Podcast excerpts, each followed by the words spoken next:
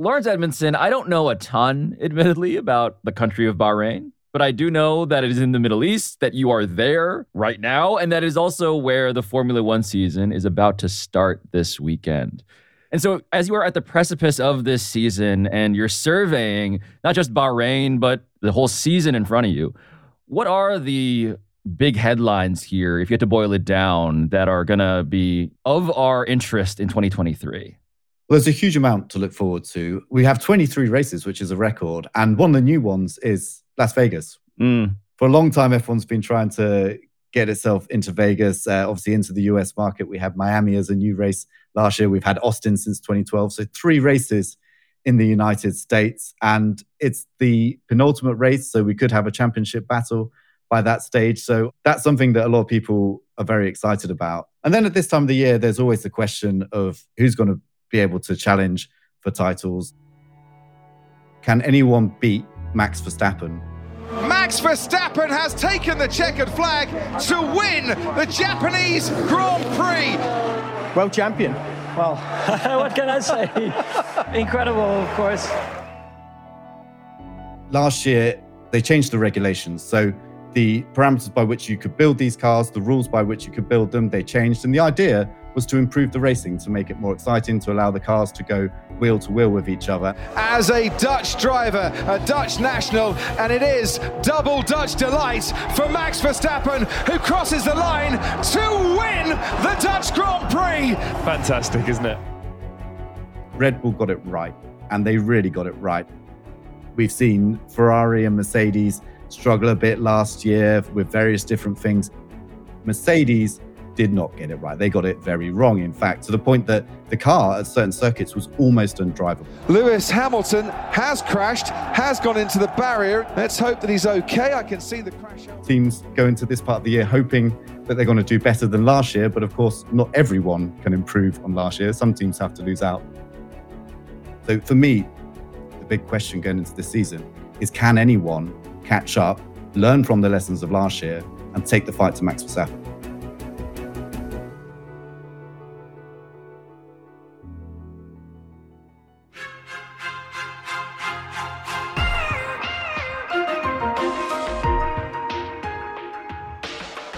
The fight for American attention has never been more difficult. We have a zillion options now we're all addicted to our phones. We're all scrolling infinite loops of short form videos. And you're probably doing that while listening to this podcast right now. But the growth of Formula One is a success story in this country unlike any other I can think of. Because it is the story of a niche sport, long beloved by science nerds overseas, that has become a reality show unto itself in these United States. And so today, ESPN F1 editor Laurence Edmondson catches us up from Bahrain on everything we need to know before the season starts on Sunday. And he tells us exactly how much has changed. I'm Pablo Torre. It's Thursday, March 2nd, and this is ESPN Daily.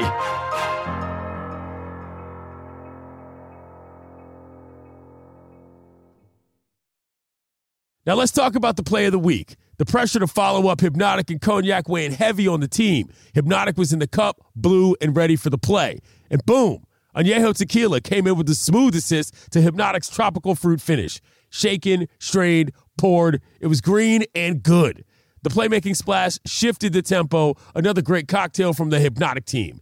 Every season is Hypnotic and Tequila season. Hypnotic Liqueur, Bardstown, Kentucky. 17% alcohol by volume. Hypnotic reminds you to think wisely, drink wisely.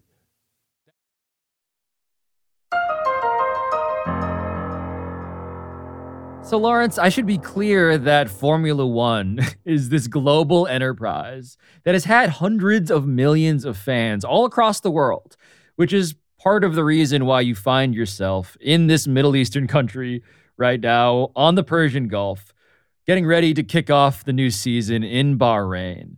And that location as the place where F1 begins its season, what do you make of that? Well, we've got used to the season starting here in Bahrain, and really the reason we're here is uh, is the money that they contribute to Formula One in order to get that first race of the season reported to be around 45 million a year. Right. It still creates a, a nice vibe because you come here and the weather's very good.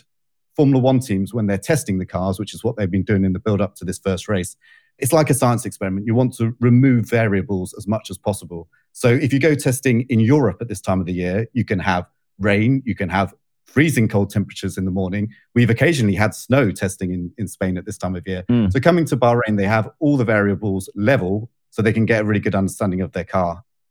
The last time I had you on the show, we sort of marveled at the arc of your career watching this thing go from truly a, an obscure niche thing in America to now something that is surging in the United States itself. But for the people who are still on the outside of this, who are in the general audience, just give us the, the kind of pecking order here at the top in terms of these racing teams. I know these are companies that we've probably heard of in different contexts, but explain how 2023 is looking for all of them. Well, if we trace back to 2010, there are only two teams that have won championships. So we're talking 12 years of racing and only two teams that have won championships. And that's Red Bull, who we talked about a little bit with Max Verstappen, of course, the reigning champions, and Mercedes, who we just talked about as well. Mm. And then the other big player is Ferrari, but they haven't won a championship for 13 years.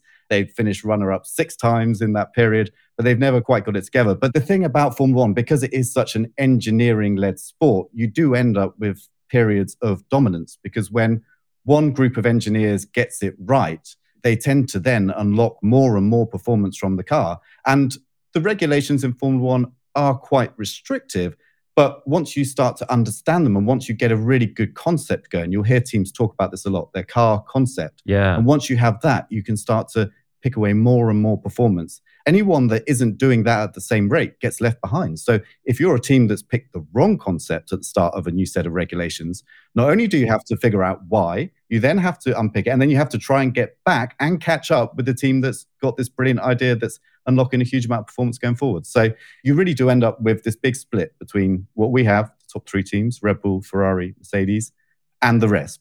But it's very funny to me, again, as more of an outsider here, that like, yeah, uh, Ferrari, McLaren, uh, Alfa Romeo, Aston Martin, just not not fast enough, Lords. Like, sorry, sorry to these brands that I only know as being like uh, the fastest cars in the world. They aren't up to snuff because there is something essential about this sport that's different from the way we talk about, like the NFL, for instance, being a copycat league.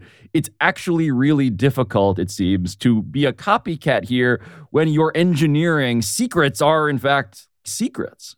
Exactly. And once you're copying, you know you're already behind because the other team has figured it out already and are on the next stage of that development path. The other thing I should say is that the margins are very, very small. When we talk about the margins between finishing in the top 10 in qualifying, which sets the grid for the race, and the bottom 10, we could be talking about half a second difference in lap time. Hmm. So the time it takes to do a 3.5 mile circuit, you know, the differences are measured in tenths of seconds. So they're not far off, but unlocking that last little bit is the key to Formula One. So here's where I want to introduce or reintroduce the sheer human element here, because Max Verstappen, the name that you mentioned, the name that a lot of casual sports fans now know as this young 25 year old star, the sun in the Red Bull solar system, um, who has won the individual championship two years in a row now. There is the Constructors' Championship, the Team Championship, which Red Bull won, snapping Mercedes' run of eight straight titles. But Max Verstappen having this individual run now. I want to understand what he is like as as a person, as a driver. How do you put into perspective what he's currently doing? It's very impressive. One because of his age, he's some way off the big records in the sport, the hundreds free victories that Lewis Hamilton has to his name.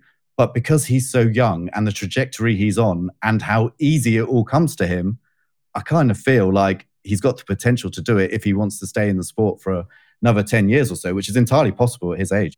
What's he like as a person? What's he like as an athlete? Well, he is just 100% dedicated to this sport. He absolutely loves racing to the point that when he's not racing on the track in real life, he'll often be at home in his gaming chair, simulator, whatever you want to call it, racing against people online.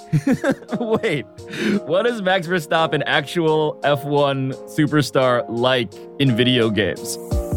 He's very demanding, in fact, just like he is on the real circuit. He took part in Le Mans 24 hour style online race over the winter, and his server kicked him off, and he got very upset about it. this is just incompetence. They can't even like control their own game. And this is already the third time this happens to me now that I get kicked off the, the game while doing this race. Honestly, it's a joke. It's not even, you cannot call this a, an event, a, a clown show. If you want to try and understand Max Verstappen, you have to understand his relationship with his father, who is a previous Formula One racer, raced from 94 through to about 2003. That's Jos Verstappen. Jos Verstappen from the back of the grid is in the lead. What a race result! Jos Verstappen wins. He was a very good racer himself, but never quite made it to winning championships. But with his son, you know, I mean, call it tough love, call it slightly worrying in, in some aspects. He just made sure that his son was out there doing everything he needed to do to win races and to instill this winning mentality in him. And you know what? It's worked because Max is a winning machine. It's all well that ends well for Max Verstappen, taking the line, winning the Belgium Grand Prix. It's a ninth victory in Formula One in 2022 for the reigning world champion. If Red Bull is now the clear favorite, I'm wondering where are the tensions? underneath the surface here? Like maybe they are expected to dominate, but what are the potential challenges here? Well, one relationship that every Formula One team has to manage, certainly when you start winning races and going for championships, is, is the relationship between the two teammates. Right, because each team in Formula One has two drivers on the grid, as they call it they're meant to work together. Um, you know, that's what every Formula One team wants. They want their two drivers working together, helping to develop the car, coming back with feedback to make it go faster. But of course, they're also fighting each other. And when you're going for wins and championships, they're fighting each other for their childhood dream, a title. In Max's case, it will be a third consecutive title. Only four other drivers in the sports history have, have achieved that. In Sergio Perez, Checo Perez's Mexican teammate, the dream is just to win the first title. Hmm. We already saw last year that there were a few fireworks along the way at the Brazilian Grand Prix, by which point Max had already sealed his second title. He was running ahead of his teammate. And in a teammate scenario, um, Red Bull were trying to allow Perez to secure second place in the championship. And so he needed all the points he could get. So the team asked, Max, can you move aside? Let Checo through. It's the last lap of the race. We want to get the points for Perez. And Max didn't do it. Let Checo through. Max, let Checo through, please. Max, what happened? I told you already last time. Uh, you guys don't ask that again to me. Okay? Are we clear about that? that says a lot about his winning mentality. But at a time when Red Bull had won a championship, won both championships, both the drivers and the constructors championship, they were still having to deal with the relationship and manage the relationship between their two drivers. Yeah, look, underneath the hood, um, I'm using inadvertently all of these puns, but underneath the hood of this sport, there are like familiar ego management dynamics that you find in sports. And the name that I feel like, the ego that I think the most casual fan knows about is Lewis Hamilton, who you've already mentioned. And Lewis Hamilton what his ego took in terms of a hit last year is is staggering, right? I mean, he was winless. Mercedes, as he said, was third behind Ferrari and Red Bull. This was after a decade of just utter dominance. And so at 38 years old, as the record holder for most races won ever, as arguably, yeah, the best to ever do it, Laurence, is this the end? Like, not to go Tom Brady on him, but like, does he have another run in him? Where, where are we with Lewis Hamilton? That's a very good question. And when you say winners, winners for the first time in his career, every other season in his career, he's won at least one race, and he didn't last year. And you're right, that was very, very tough to take. And you know, it wasn't his fault. He didn't drive in a way that was really any worse than previous years. It's just the car was not capable of competing for victories last year until the very end of the season when his teammate George Russell took a victory in Brazil. And you know, I don't think that went down particularly well with Lewis mm. either. So um, yeah, it's tough. And look, is he going to retire? Well, he said very openly that he wants to extend his contract. Uh, his contract currently comes to an end at the end of this year. He sees several years more in the sport. And I think he realizes that if he is going to win another championship, and it will be an eighth world title, which is a record because at the moment he's tied on seven titles with Michael Schumacher. So if he's going to come back and win more titles than any other driver in the history of the sport, it's probably going to take a few years. So uh, I don't think we've seen the last of Lewis Hamilton yet. But look, if the car is uncompetitive again this year, it will be very interesting to see how he deals with it. And so the third team at the top here uh, Ferrari, I do want to put a button on them. I understand they have these two talented drivers, Charles Leclerc and Carlos Sainz. But what needs to actually happen for Ferrari and those two names to make an actual run at Red Bull? Well, they nearly did it last year. So last year at the start of the season, at this time of the year, they were the team to beat going into the first race. They won the first race. In fact, they won two of the first three, and Charles Leclerc had a big, big lead over Max Verstappen after uh, four races. So they almost had everything they needed back then. But Ferrari, I don't know. Um, it's there's, there's, something about that team where things just tend to go wrong, fall apart. Be it the strategy, they had issues with reliability, and as I mentioned earlier, they, they've come so close so many times over the past 13 years, which is the period in which they haven't won a title. You know, they've been runner up so many times but they've never just quite had the edge. And I feel like maybe it's still missing. At the end of last year, team principal Mattia Binotto, he was basically pushed out. Officially, he resigned. And they brought in a team principal from a lower team, Alfa Romeo, a guy called Fred Vasseur. Probably a more charismatic individual and has shown real strong leadership skills. Having seen the way he's approached the start of the season, the way he's been able to put a slight cap on expectations while also addressing some of the issues that were there from last year. I feel like he could be the right man to, to make that that extra step for Ferrari.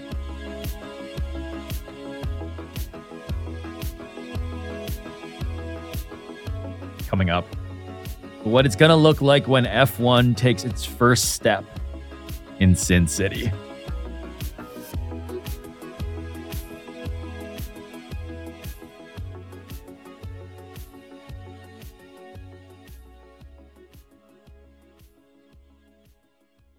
Shopping for Father's Day is usually a challenge because you wait until the last minute.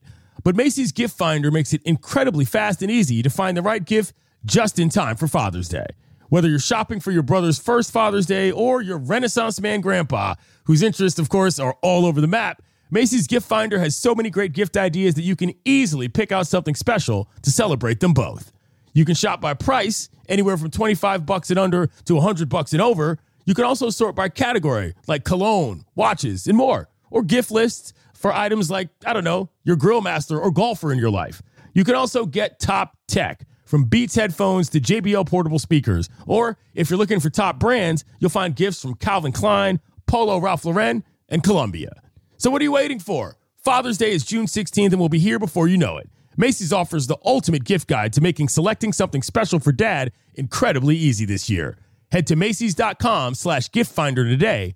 That's Macy's.com slash gift finder. Vivid Seats wants to get you to the games you love this spring. Experience every pitch, assist, and game winning shot live and in person. And the best part? Each transaction is a step toward a free 11th ticket with Vivid Seats rewards. Score unbeatable perks like free tickets, surprise seat upgrades, and annual birthday deals. As the official ticketing partner of ESPN, Vivid Seats is offering you $20 off your first $200 ticket purchase with code DAILY. That's code DAILY.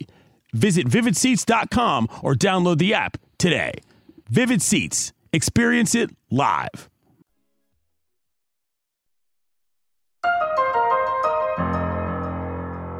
So, Laurence, it is worth noting here that the F1 experiment on ESPN has also been working so far. By the end of the season, numerically, we're talking about as many as a million viewers tuning in on these Sunday mornings to watch these races, which is super encouraging for a sport trying to grow in this nation still specifically.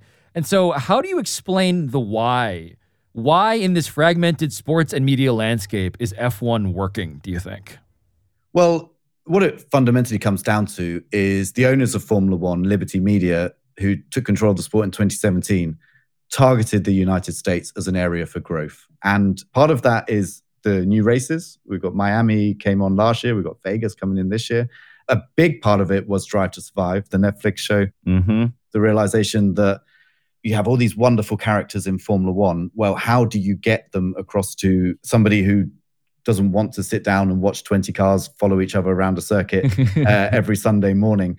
Well, you put cameras in them, you have fly on the wall microphones where they can pick up the conversations, the bits where the true characters, the true personalities come out. You make a soap opera, Laurence. You make You a do. soap opera. you essentially do make a soap opera. And um, and then we were very lucky in that the regulations kind of created a situation where in 2021 we had one of the best title battles of all time in Formula One, and I'm not exaggerating by saying that between Max Verstappen and Lewis Hamilton, where it came right down to the final race, right down to the final lap. Here comes Lewis Hamilton, though, down the back straight. He's got a slipstream. He almost touches Verstappen. They almost make contact into turn nine. Verstappen stays ahead of Lewis Hamilton. Of all the drama, of all the controversy, of all the magic moments in Formula One in 2021, it comes down to this. And, And this so I think a lot of people were, were hooked from that point onwards. but championship can only be won by one, and it's going Dutch in 2021. Max Verstappen, for the first time ever, is champion of the world. Well, let's talk about the Americanism, though, the increasing Americanization, so to speak, of, of the sport insofar as, hey, um, in November, there's going to be this Las Vegas Grand Prix, which is going to be scheduled to run annually through 2025. And so, Vegas, as this next sort of pin on the risk board for Formula One, how did that specifically come together? Well, Formula One wanted, they said destination cities. That's what we want. We want to host races on the streets of destination cities. And there is, you know, in the United States, Las Vegas is right up there. As, a, as someone from the UK, uh, it's a place that has always lived large in my imagination, and uh, I, I have visited. and so it's a place that um, I think, you know, you can really build a lot of excitement around um, the fact that they're going to be racing down the strip, past some of the casinos. Right. I mean, one of the visually arresting aspects of the sport is that when you do flip it on early in the morning on ESPN, you will suddenly find these cars racing through actual cities, like not on a track as in NASCAR, but sometimes through a historical town somewhere. But in Vegas, this would be them speeding past like the Bellagio fountain in a literal way. That's right. And uh, doing so with very little margin for error. A factor or a characteristic of, of a street circuit is that you have concrete barriers right next to the track. Now, lots of purpose built tracks we go to, so places like Silverstone, Monza, you have these big areas where if the cars have an accident, they have plenty of space to essentially stop before anything nasty happens. At a street track, it's right there. The barriers are right there by the circuit. And Las Vegas, I think, is going to be like that. Of course, there will be safety precautions in place. It all has to be signed off by the FIA, which governs safety. But it's it's going to be a high speed circuit with long straights, 90 degree corners for the most part. With Las Vegas, they've made real efforts, given what they're dealing with, which is basically retrofitting a race circuit around a city, which is not an easy thing to do. Uh, they've made big efforts to try and make it exciting to make sure that when F1 does turn up to Vegas among all this hype, it delivers and it delivers good racing. Yeah, Laurence, at the end here, it occurs to me that the job you have is pretty remarkably different in perception than it used to be. You're describing going to Vegas, taking these trips around the world to Monaco. You're in Bahrain right now. Your expense reports must be um, pretty wild.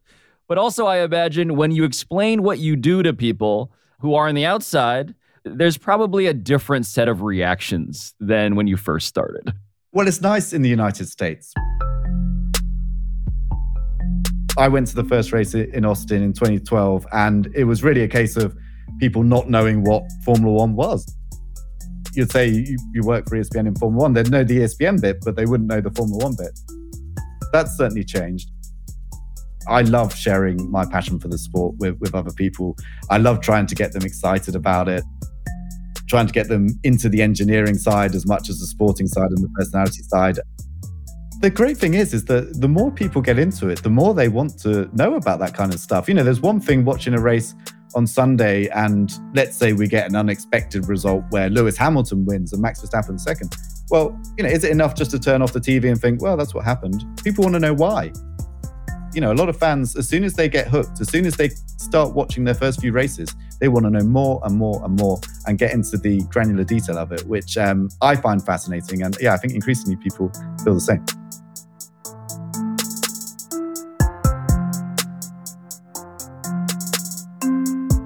Laurence Edmondson, thank you for, yeah, our, our personalized engineering debrief on ESPN Daily. My pleasure.